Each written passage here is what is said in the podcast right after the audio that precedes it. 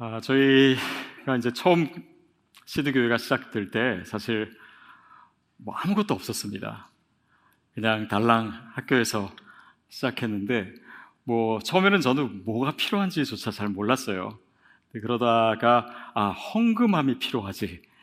그래가지고 헌금함을 아, 제가 인터넷에서 찾아가지고 주문을 했습니다.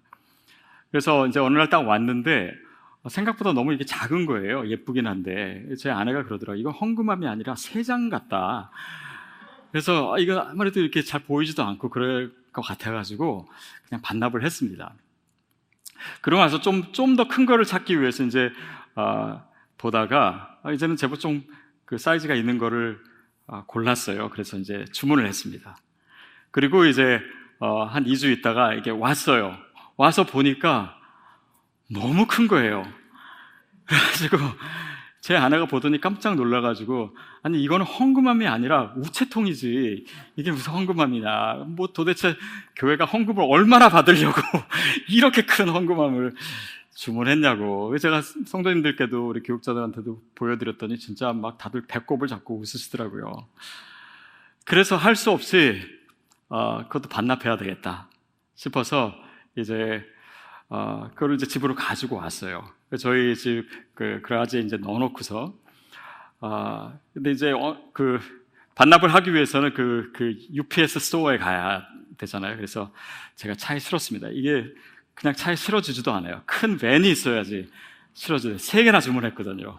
그래가지고 이거를 낑낑거리면서 해가지고 차에 간신히 실었어요. 그리고 나서 이제 스토어에 갔습니다. 했더니 그 직원이 저를 보고 놀라는 게 너무 큰 걸 갖고 내려오니까 그래서 어 제가 너무 불쌍해 보였는지 와서 도와주더라고요. 그렇게 해가지고 이제 그거를 간신히 옮겨가지고 그 스토어에서 이제 반납하려면 돈을 얼마 내야 되냐고 이렇게 했더니 제가 깜짝 놀랐어요. 이게 쇠고 또 너무 커가지고 이 보내는 가격이요. 이 물건 가격보다 더 비싼 거예요. 어, 잠깐 고민했습니다. 이걸 어떻게 하지? 그냥 그래도 반납하면은 아, 돈이 너무 아깝고 또 그러자니 갖고 있자니 또 애물단지 될 것 같고 고민을 하다가 에이, 혹시 모르니까 그래도 갖고 있자. 그래서 다시 실었어요. 낑낑거리고 다시 이제 차에 실어가지고 집에 와가지고 집에서 또 내려가지고 그라지에 다시 놓고 그렇게 해서 2년 동안을 집안에 모셨습니다. 그리고 그걸 언제 처음 썼냐면요. 작년 7월 야외 예배할 때 운동장이 이제 뭐 학교 운동장이니까 너무 넓고 크니까 그렇게 커 보이지도 않고 그리고 이렇게 눈에도 잘 띄고 괜찮더라고요. 그래서 그날 처음 썼고 지금도 쓰고 있습니다. 저 뒤에 있는 헌금함 까만 게 바로 그 헌금함이에요. 저는 그거 저거 볼 때 정말 눈물 없이는 볼 수 없는 아 그리고 웃음도 좀 나오는 그런 헌금함이에요. 아, 여러분, 우리의 삶에요. 지금은 짐인 것 같고, 지금은 나를 힘들게 하는 것 같지만, 아, 이것이 다른 사람에게 있어서 또 나중에는 아주 기묘하게 쓰일 것들이 있습니다.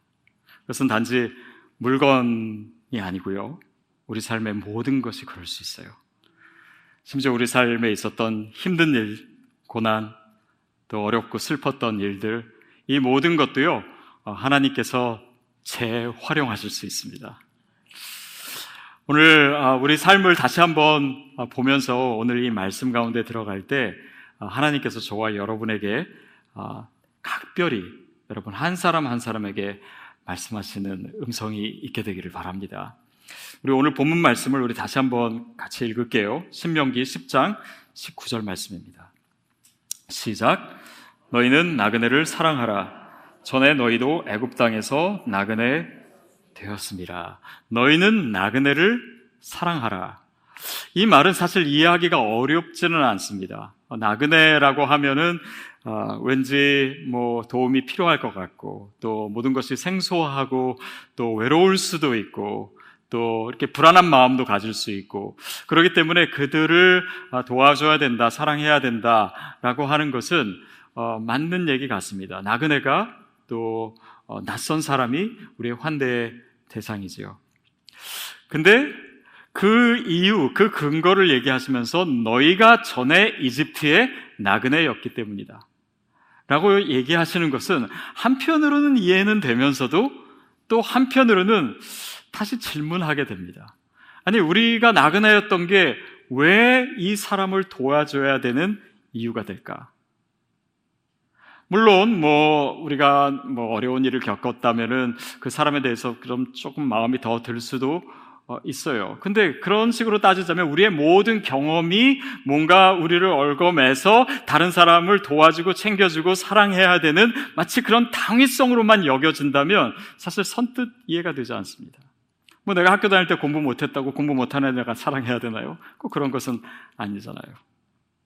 자, 그러면 이 말씀 안에 들린, 어, 들어있는 그 의미는 아, 무엇일까요? 나그네를 환대하는 마음을 갖게 되는 데 있어서 가장 어, 효과적인 것은요, 우리가 나그네가 되어보는 일입니다. 그러면 그 계기 된다라는 것, 낯선 자가 된다라는 것에 대해서 우리가 피부로 어, 느끼게 되죠. 어, 제가 몇 년 전이죠. 어, 하와이에서 그 제자훈련 받을 때 거기서 이제 어, 뭐 이렇게 강의 듣고 뭐 이런 것만 있는 게 아니고요. 어, 실제로 그 duty라고 해가지고 일을 해야 돼요. 그래서 이제 저에게 주어진 일은 뭐냐면 식당에서 일하는 거였습니다.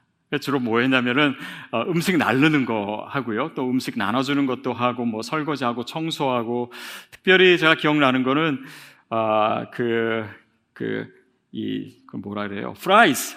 감자 튀기는 거. 감자 튀기는 일을 했어요. 근데 날씨가 되게 더웠거든요. 그러니까 그 뜨거운 불 앞에서 기름에서 감자튀김 이거 하니까요 정말 저는 사실 운동해도 땀이 잘 안 나거든요. 근데 땀이 비 오듯이 오고 그렇게 한 4시간씩 일을 하고 나면은 진짜 어, 지치더라고요. 힘들더라고요. 그러고 나서 이제 집에 잠깐 가요. 집에 간 다음에 저녁 어, 7시부터인가 그러면 또 집회가 있어요. 근데 몸이 힘드니까 그 집회가 가기 싫은 거예요. 그때 제가 수요 예배 안 나오신 분들을 이해하게 되었습니다.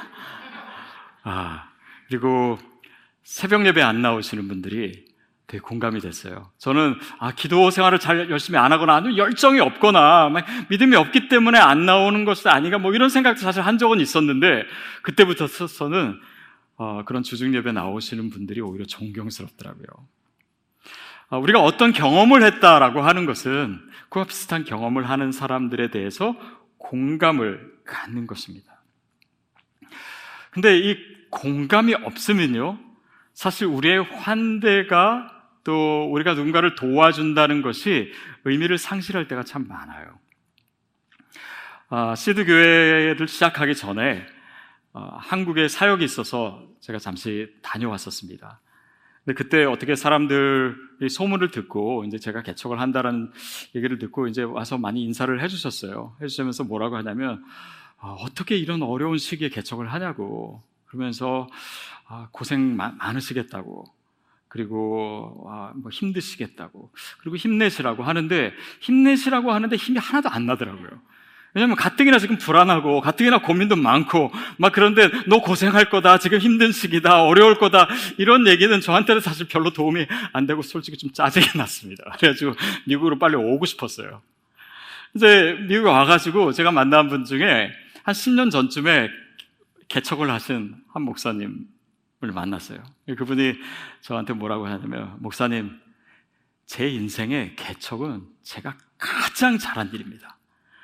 너무 행복합니다. 목사님 잘하실 거예요. 물론 힘든 일 있지만은 기쁨으로 하실 수 있을 거예요. 그렇게 얘기해 주시는데 진짜 위로가 되고 힘이 되더라고요.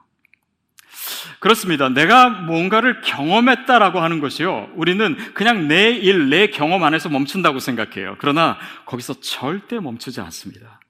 이것이 누군가에게 공감해주고 누군가를 도와줄 수 있고 또 도와줄 수 있는 능력이 바로 그 경험에서 나오기 때문이에요. 특별히 우리 삶의 좋은 경험들 뿐만 아니라 힘들었던 경험은 더욱더 그렇습니다.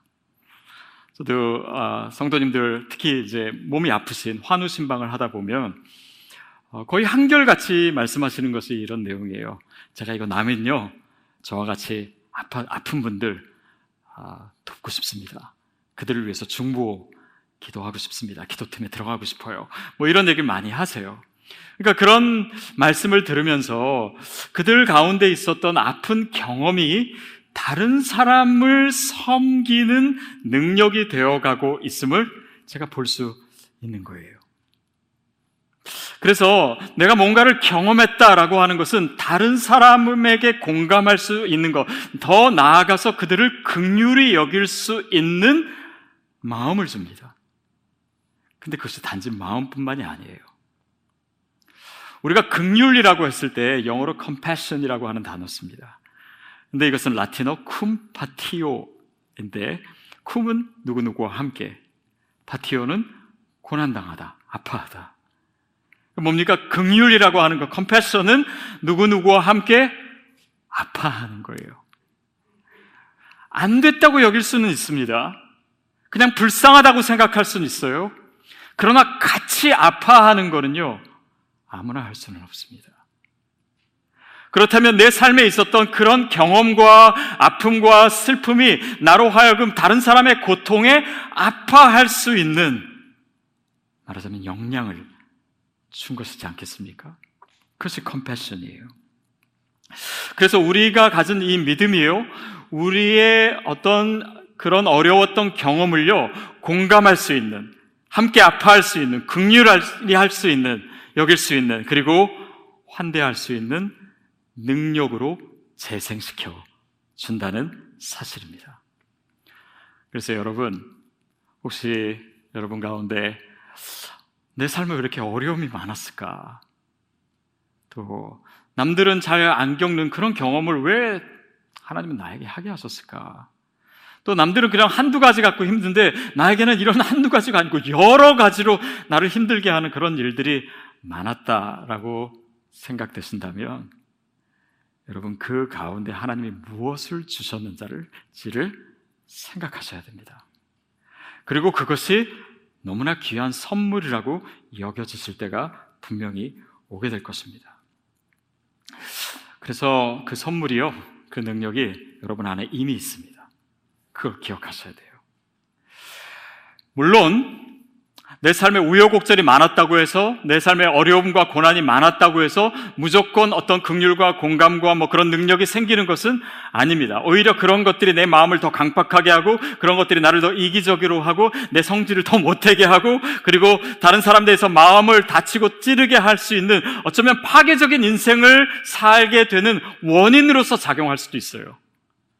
그러나 그런 일들이 있었음에도 불구하고 내가 그런 공감하는 마음으로, 극렬한 마음으로 누구를 도울 수 있고 또 그런 환대의 명령에 순종할 수 있는 마음을 나에게 주셨다면 그것은 어떤 어려운 일이 있었기 때문에 이렇게 생긴 그런 논리가 아니고 인과관계가 아니고 은혜입니다. 하나님의 선물이에요. 하나님이 우리 삶에 주신 너무나 값진 은혜입니다. 우리가 자꾸 그런 어려운 일 겪었던 것이 왜 환대의 능력이 되냐?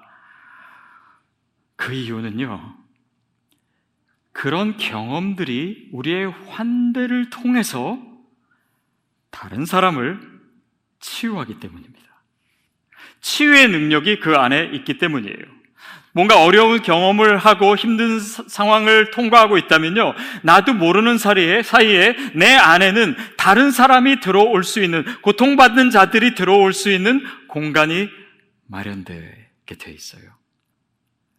그리고 내가 의도하지 않아도 힘들고 어려운 상황 가운데 있는 자들에게 내가 다가갈 수 있는 힘이 생깁니다. 하나님이 나를 그 자리로 인도하세요. 이것이 나의 고통이 다른 사람과 고통과 다른 사람의 고통과 만나게 됐을 때 일어나는 일이에요. 근데 여기 중요한 것이 있습니다. 내 고통이 다른 사람의 고통과 만나게 될 때요, 나에게 새로운 시각이 생깁니다. 어떤 시각이냐면, 나의 삶에 대해서, 나의 어려움, 나의 어떤 어, 슬펐던 경험이나 이런 것들에 대해서 내가 한 걸음 뒤에서 내 자신을 바라볼 수 있어요. 그리고 그것이 내가 믿음 안에서 다 다른 해석으로 주어지는 것을 우리가 느끼기 시작합니다. 내 고통이 다른 사람과 연결될 때 내 문제가 새로운 시각으로 보이고요. 그리고 나의 아픔이 보다 큰 아픔, 세상의 고통, 어떤 우주적인 아픔의 한 부분이라고 하는 것을 깨달을 수도 있습니다. 또한 내가 지고 있던 십자가가 예수님의 구속의 십자가의 한 부분, 그 큰 십자가의 한 부분을 차지할 수도 있다라는 믿음의 깨달음이 올 수 있어요. 더욱이 더 나아가서 우리를 소생시키시는, 이 세상을 다시 소생시키시는 그 부활의 이야기에 나의 이야기가 한 부분이 되는 것을 발견합니다. 이것이 말씀이 주는, 이것이 우리가 가진 믿음이 주는 나에게 주신 은혜요, 선물입니다. 그래서요, 어떤 이런 이 우리의 경험과 또 우리의 긍휼과 이 모든 것이 치유의 능력을 갖는다라고 했을 때는요. 먼저는 다른 사람을 치유하기 전에요. 나를 치유하기 시작합니다. 힘들고 어려울 때, 고통 가운데 있을 때 이 고통을 증폭시키는 건 뭐냐면요. 고립되어 있는 거예요. 혼자 있을 때입니다. 그래서 하나님의 치유가 일어날 때 가장 중요한 단계가요. 그 고립감에서 빠져나오는 것입니다. 그것이 하나님의 치유하시는 방법이고 그럼으로써 다른 사람의 고통에 동참하게 되고 그것이 나의 고통과 다른 사람의 고통이 합쳐지는 동안 내 고통이 녹아지기 시작하는 거예요. 물론 다른 사람 힘든 사람 만난다고 해서요. 갑자기 내 아픔이 경감되는 것은 아닐 수 있습니다. 그러나 새로운 길이 열리는 것은 확실해요. 새로운 시각이 열리게 되고 또 하나님께서 내 안에서 치유를 베푸시고 있는 것이 시작되는 것입니다. 결국요, 나를 치유하심으로 다른 사람을 치유하세요. 나를 고치심으로 다른 영혼들을 고치십니다. 하나님께서 내 안에 하신 이 이야기가 여기서 끝나지 않고 이 이야기가 이어져서 퍼져나가는 거예요. 그러면서 내 삶에 있었던 이 고통이 보배임을 보게 됩니다. 결국 우리의 삶에는 내 삶에 어떤 일이 일어나는가, 나 에게 무엇이 주어졌는가가 아니라 이 주어진 것을 내가 어떻게 활용할 수 있는가. 그것이기 때문입니다. 저는 저와 여러분의 눈을 하나님께서 이 시간 열게 되기를 축복합니다. 그리고 여러분의 삶을 다시 돌아보세요. 그리고 그 의미를 하나님께서 어떻게 해석하시는지 여러분의 마음을 하나님께로 이어십시오. 자, 여기에서 우리가 풀어야 될 중요한 문제가 있습니다. 뭐냐면, 하나님께서 나그네를 긍휼히 여겨라. 나그네를 도와줘라. 라고 하시지 않고요. 나그네를 사랑하라고 하셨어요. 왜 하나님께서는 굳이 왜 나그네를 사랑하라고 하셨을까요? 여러분, 우리가 누군가를 도와줄 수 있습니다. 긍휼히 여길 수 있어요. 그런데 만약에 그것이 사랑이 아니라면요. 오히려 그 환대의 대상에게요. 또 다른 상처를 줄 수 있습니다. 그것이 극률이 가진 함정이에요. 왜냐하면 그들을 도왔는데, 그들을 환대했는데 나는 여전히 높은 자리에 있는 거예요. 나는 여전히 강자로서 약자를 도운 거예요. 나는 여전히 가진 자로서 없는 자들을 도운 그 구도 자체는요, 치유의 능력을 상실하게 합니다. 여기서 사랑하라 라고 하실 때 쓰여진 히브리 단어가 뭐냐면요. 아헤브예요. 아헤브. 이것은 무슨 뜻이냐면요. 바치다 라는 뜻입니다. 바치다 예요. 그냥 주는 게 아니에요. 다시 말하면 이 단어 안에는 나의 낮은 마음과 그 자세, 그 가난한 마음을 이미 포함하고 있는 것입니다. 왜냐하면 사랑이라고 하는 것에 바로 그 속성이 있기 때문이에요. 여러분 연애하실 때 어떠셨는지 모르겠어요. 저는 제 아내를 처음 만나고 아, 이 여, 여자는 진짜 너무 대단해 보이고 가치 있어 보이고 높아 보이고 저는 너무 초라해 보이는 거예요. 세상의 모든 남자들이 저보다 더, 다 나은 남자처럼 보여지더라고요. 그게 어, 사랑의 속성 같습니다. 왜냐하면 사랑이라고 하는 것은요, 나를 높게 만들지 않고 나를 낮게 만들어요. 그래서 이 환대에 있어서는 단지 긍휼이 아니라 사랑으로 대할 때만이 치유가 일어나요. 사랑으로 대할 때만이 우리가 누군가를 도와주면서도 내가 강자의 가진 자의 입장에서 도와주지 않을 수가 있는 것입니다. 나의 약함, 나의 그 취약함, 나의 가난해짐, 이 모든 것이 우리의 환대 가운데 반드시 포함되어 있는 것이기 때문입니다. 그것이 바로 사랑이기 때문에. 이것이 바로 예수님이 우리에게 보여주신 모습 아닙니까? 그분이 우리를 위해서 오셨어요. 우리를 환대하시기, 우리를 구원하시기 위해서 오셨습니다. 어떤 모습으로? 가장 낮아진 모습으로. 가장 가난한 모습으로. 종의 형체를 가지고 오셨어요. 상처받은 자로. 상처받은 자로 오셨기 때문에 그분은 상처받은 치유자가 되신 것입니다. 이사야 53장 5절에서도 얘기하듯이 그가 징계를 받음으로 우리가 평화를 누리고 우리가 그분 안에서 평화를 누리고 그분 안에서 안식을 누릴 수 있는 이유는 그분이 재판관으로 오셔가지고 너 이거 잘못했어. 그분이 높은 자리에서 우리에게 손가락질 하는 분으로 오신 것이 아니라 징계를 받으신 분으로 낮은 자리로 오셨기 때문이에요. 상처받은 자의 모습으로 오셨기 때문이에요. 그가 채찍에 맞음으로 우리가 나음을 얻었다. 이 치유가 어떻게 일어나냐면 그가 채찍에 맞음으로 그가 고난의 자리에 있으므로 그가 상처받은 자였기 때문에 사랑이라고 하는 것은 그 모든 것을 자발적으로 끌어안는 고통이었기 때문에 그 안에서 우리가 나음을 입었도다라고 고백할 수 있었던 것입니다. 여러분 그래서 우리 안에 있는 이 상처는요. 거기에 치유하는 능력이 있습니다. 우리가 누군가를 환대하기 위해서 우리가 가져야 될 정체성은요, 상처받은 자, 고난당했던 자, 아니, 어쩌면 지금도 여전히 우리는 힘들고 어려운 상황 가운데 있습니다. 그러나 하나님의 이야기는 바로 그 자리에서 시작되는 이유가 거기에 있어요.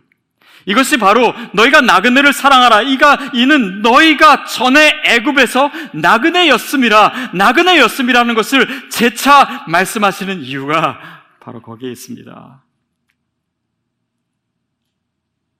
그것이 사랑하라라고 하는 표현 가운데 담겨진 하나님의 배려이고 하나님의 마음이에요. 그러면 우리에게 주어진 이 환대의 명령을 우리가 어떻게 감당할 수 있을까요?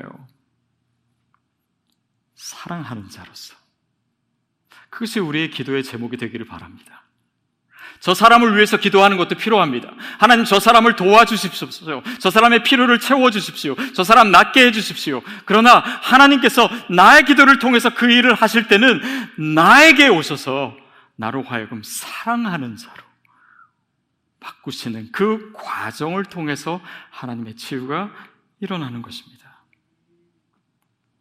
세상은 어떻게 하면은 약점을 감추고 강한 척하고 있는 척하고 키도 큰 척하고 안 그러면 뽕도 넣고 뭐 어떻게든 강해 보이기 위한 그러나 환대하는 사람은 오히려 이 상처받은 정체성을 선물로 여기고 그 모습 그대로 다가가는 것입니다. 예수님처럼 상처받은 치유자로 세상을 만나는 것이죠. 수잔 호비라고 하는 사람이 그래서 그 책에 이런 표현을 썼습니다. 우리는 우리의 연약함, 상처, 아픔, 무력함을 원망하기보다 축하해야 한다.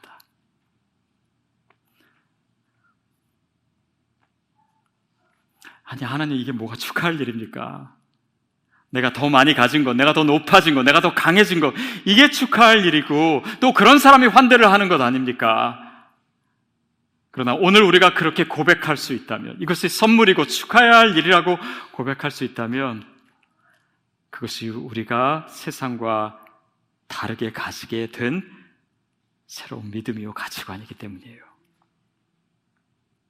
그것 자체가 또한 은혜입니다. 제가 예전에 많이 막 기타 치면서 노래 불렀던 유행가 중에 사랑으로라고 하는 노래가 있습니다. 여러분 혹시 그 노래 아십니까? 해바라기의 사랑으로 내가 살아가는 동안에 할 일이 또 하나 있지 여기까지만 여기까지만 하겠습니다. 네. 어, 그 첫 가사를 듣는 순간 제가 질문이 생겼어요. 아, 내가 살아가는 동안 할 일이 하, 하나 있다 그랬는데 그게 뭐지? 그래서 그 다음 가사를 딱 봤는데 답이 안 나오는 것 같아요. 바람 부는 벌판에서도 나는 외롭지 않아. 이게 무슨 답이 될 수도 있는 거 아닌 것 같고. 그 다음에 뭐, 그러다가 뭐 솔잎 하나가 떨어지면은 눈물 따라 흐르고. 아니, 처음에 외롭지 않다고 했다가 또 자기는 눈물 난다고 했다가 뭐, 뭐 답은 안 나오고 자기 신세 타령만 하는 것 같고. 뭐 그러다가 뭐 해가 뭐 햇살이 다시 떠오른다가 아니 해가 떠오르지 왜 햇살이 떠오르나 그런 생각도 들고 뭐 그런데 하여튼 이 노래 자체가요 가사가 앞뒤가 잘 안 맞고 논리가 안 맞는 것 같다 이런 생각을 했어요. 그러다가 물론 나중에 뭐 어두운 곳에 손을 내밀어 뭐 밝혀지라 이런 얘기도 나옵니다. 근데 한 번은요 제가 이 가사를 조금 묵상을 해봤어요. 목사가 말씀을 묵상해야 되는데 자꾸 유행가 가사를 묵상했는데 이런 생각이 들었어요. 바람 부는 벌판에 서 있다는 거는 되게 외로운 거 아닙니까? 그리고 스산하고 어쩌면 힘든 상황일 수 있어요. 그런데 아마도 이 사람은 자기가 누구를 찾아갔던지 아니면 그런 힘든 경험 때문에 누구를 만났던지 아니면 누가 자신의 그 힘든 경험에 로 인해서 생긴 그 내면의 공간 가운데로 왔다든지 그래서 누가 옆에 있어서 나는 외롭지 않아 라고 하는 고백을 했을 수도 있지 않을까. 또 솔잎 하나 떨어지는 거 보고 눈물 뭐 저는 그런 사람이 있는지 모르겠습니다. 너무 말하자면 감성적인 거잖아요. 근데 어떻게 보면 그 작은 것 하나에도 눈물을 흘릴 수 있는 공감의 마음, 긍휼의 마음 그것이 표현되었을 수도 있겠다 생각이 들고 근데 그 마지막에 결국 오늘 우리가 나눈 내용이 있지 않습니까? 어두운 곳에 손을 내밀어서 밝혀주리라. 결국 환대라고 하는 것은 그 어두운 곳에 있는 자에게 슬픔과 어려움 가운데 있는 자에게 손을 내미는 거잖아요.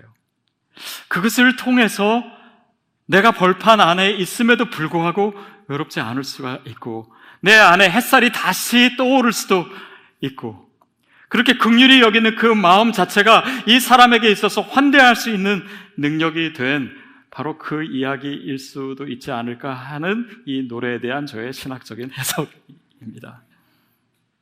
저자의 의도와는 전혀 상관이 없어요. 그리고 그것이 바로 우리가 살아가는 동안 해야 될 일입니다. 어쩌면 반드시 해야 될 일이에요. 만약에 우리에게 그런 경험이 있었는데도 불구하고 우리가 이런 환대의 삶을 살지 못한다면 이 고생은 정말 센 고생 아닙니까? 너무나 의미 없는 것으로 끝나는 거 아닌가요? 하나님의 이야기가 그냥 중간에서 끝나는 거 아닌가요? 이것이 선물이 되고 보배가 될 수 있었는데 나는 그냥 이것을 원망거리, 핑계거리만 삼고 정말 하나님께서 내 삶을 통해서 원하셨던 그 이야기는 나와 전혀 상관이 없어버린 삶이라면 그것이야말로 억울한 것 아니겠습니까?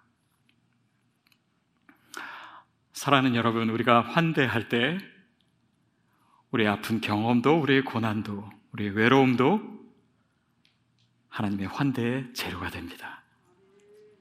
그렇다면요, 이 환대의 재료는요, 너무나 풍성해요. 고갈되지 않습니다. 이미 우리 삶에 있었던 것만으로도 충분할 뿐 아니라 지금 우리가 겪고 있는 것도 가장 아름답게 사용될 수 있어요. 더욱이 우리가 사랑한다라고 하는 것은 사랑은 나눌수록 커지는 것 아닙니까? 결코 고갈되지 않는 환대의 재료들이 우리 안에 가득 차 있습니다. 저는 저와 여러분이 그것을 잘 활용하게 되기를 바랍니다. 이것은 나의 우울함의 핑계거리도 아니고, 나의 어려운 삶의 핑계거리도 아니고, 하나님을 원망하는 그런 거리도 아니라, 그 모든 것은 나를 이 가장 아름다운 이야기로 이끄시는 하나님의 환대의 소명임을 믿습니다.